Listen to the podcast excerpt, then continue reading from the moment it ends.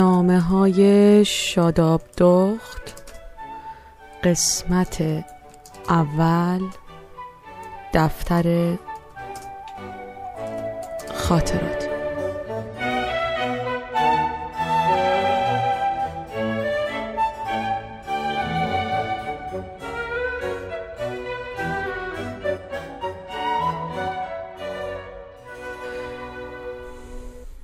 چشمام رو بسته بودم. فکر می‌کردم و انتظار میکشیدم. زیر چشمی یه نگاهی به بیرون کردم. هنوز یه چراغ روشن بود.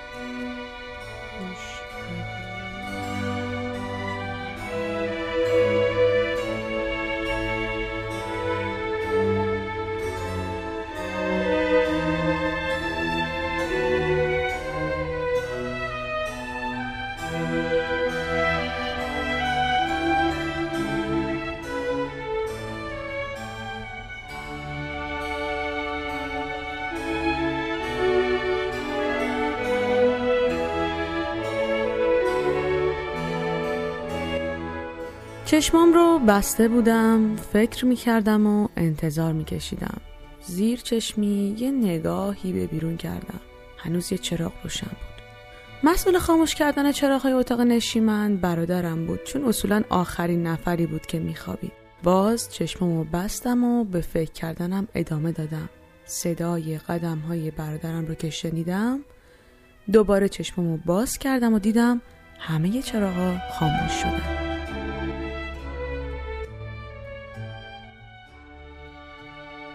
ما عادت داشتیم موقع خوابیدن در اتاقمون رو باز بذاریم. منم جام و دقیقا دم در مینداختم زیر دست و پا. توی راه کمد رخت خوابا.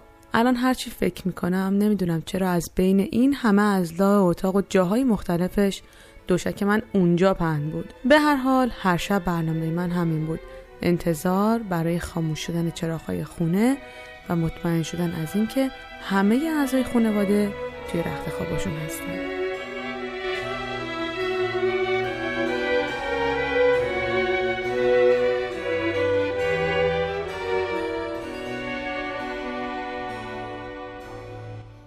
رخت خوابم قل میخوردم و آروم دستم رو میبردم زیر بالشم و سالنامه سبز رنگم رو در میآوردم.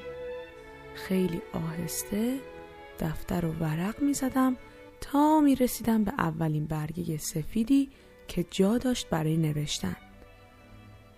دراز می شدم و اون خودکاری هم که از شب قبل شود کرده بودم زیر میز توالت و بر می داشتم و قبل از نوشتن کاملا مطمئن می شدم که بقیه خوابن یا لاقل سر جاهاشون هستن دفتر رو میذاشتم کنار بالشم خیلی آهسته و بدون سر و صدا شروع می‌کردم به نوشتن اتفاقهایی که اون روز برام افتاده بود همه این قایم باشک بازی ها برای این بود که نمی‌خواستم کسی به فهم من خاطره می نویسم. یه حسی بود بین شرم و ترس. نمی‌دونستم برخورد بقیه با این حرکت روزمره نویسی من چی بود. چند بار شد که بعد از خاموش شدن چراغا اعضای خانواده موقع رد شدن از در اتاق منو در حال خاطره نوشتن دیدن. توی اون تاریکی دست باچه می شدم دوست داشتم سریع دفترم رو قایم کنم زیر بالش یا خودم رو به خواب بزنم یا اینکه یه راهی پیدا کنم که اونها کنجکاو نوشته های من نشن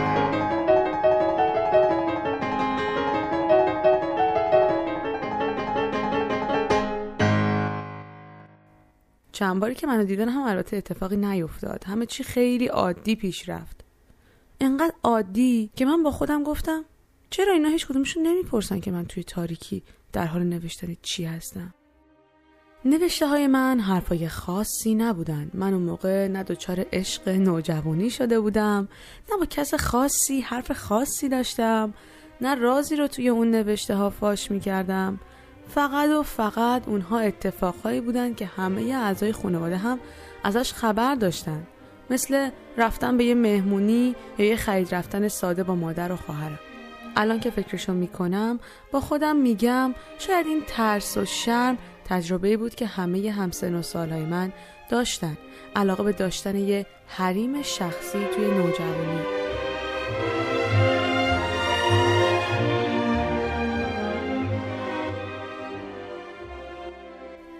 اون موقع من دوازده سیزده ساله بودم. انگار همه توی اون سن و سال دوست دارن به نحوی یه چیزی رو از بقیه قایم کنن یا لزومی نبینن که دیگران از بعضی چیزاشون سر در بیارن. خیلی این تجربه رو دارن. دوستم ماعده تعریف می‌کرد که حرفاش رو رمزی مینوشته.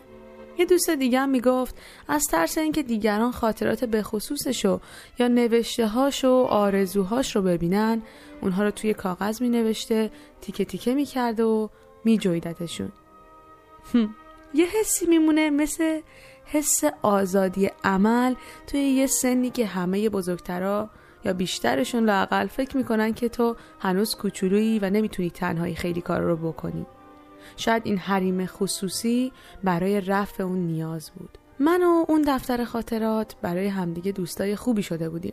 حرفای خندهدار و اتفاقای جالب و با شکلک های خنده نشون می‌دادم و ناراحتی های اون روز اشکایی بودن که روی کاغذ میریختن و بعد از خوش شدن می‌شدن چند تا دایره چروک که فردا دورشون رو با خودکار خط میکشیدم خاطری بعدی رو مینوشتم دفتر رو زیر بالش قایم می‌کردم و خودکار رو شوت می‌کردم توی حاشیه بین موکت و دیوار زیر میز توالت.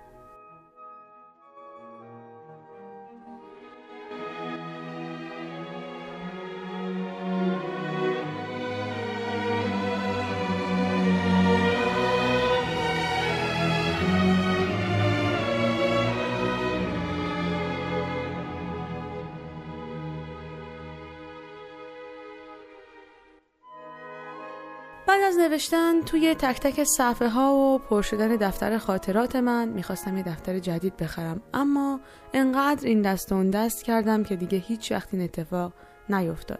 انگار دیگه حوصله قایم موشک بازی های شبانه رو نداشتم. به جای نوشتن تنها که می‌شدم می‌رفتم جلوی آینه و برای خودم حرف می‌زدم. از اون برم با جوشای نوجوانیم بازی می‌کردم.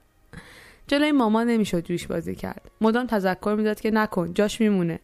با روش جدید هم خاطراتم رو برای خودم مرور می‌کردم هم جوش بازی می‌کردم هم تذکرهای مامان رو نمیشنیدم. خاطرات روزای بعدی من وقتی دبیرستانی شدم نوشته می‌شد توی کاغذ باطله هایی که مادرم برای حل فرمولای ریاضی و فیزیک برام می‌خرید. حرفامو می نوشتم توی اون کاغذا بعد که تموم شد ورق رو مچاله می کردم و مینداختم توی آشغالونی اتاق قاطی بقیه ورقه هایی که با درس و فرمول پر شده بودن. یا گاهی اوقات با مداد می نوشتم و با پاکن پاکشون می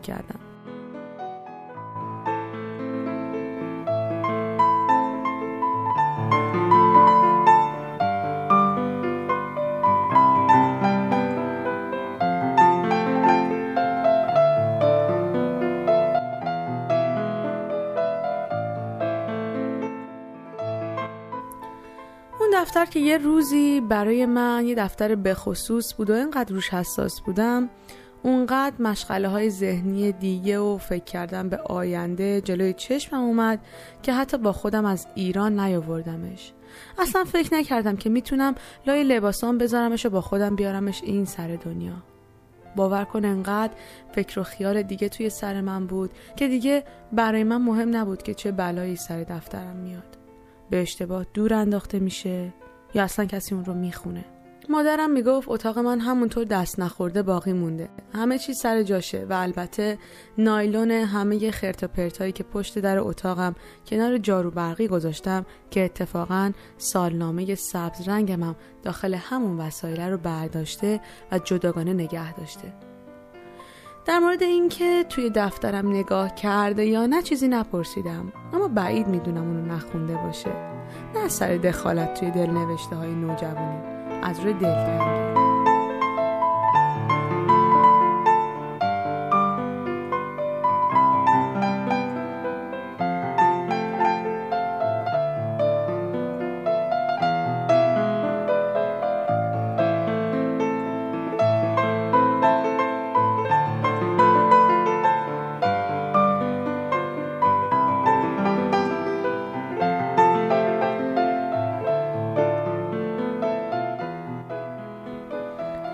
که سالها گذشته توی قربت نشستم. نمی‌دونم اسمش قربته یا خونه دوم. اما هرچی هست خیلی با اون زندگی ایرانی قدیمی فرق داره. برای همین به ذهنم رسید که بازم نوشتن رو شروع کنم. سالهاست که متوالی یادداشت ننوشتم. بیشتر پراکنده نویسی بوده یا وبلاگ نوشته های شخصی. ولی حالا دیگه فکر می‌کنم واقعا می‌خوام بنویسم برای اینکه بمونه. اسمش رو می‌ذارم نامه های شاداب دخت. می‌خوام تا یادم مونده از اتفاقا و شرایطی که خودم به عنوان یه دختر توی جامعه ایرانی تجربه کردم بنویسم و در واقع اون چیزهایی که دیدم و توی زندگیم تاثیر زیادی رو داشت و شاید برای شما هم مثل اونها پیش اومده باشه. مثل همین دفتر خاطرات. خوشحالم که برنامه من شنونده های خوبی مثل شما داره. منتظر برنامه های بعدی باشید. تا برنامه بعد بدرود.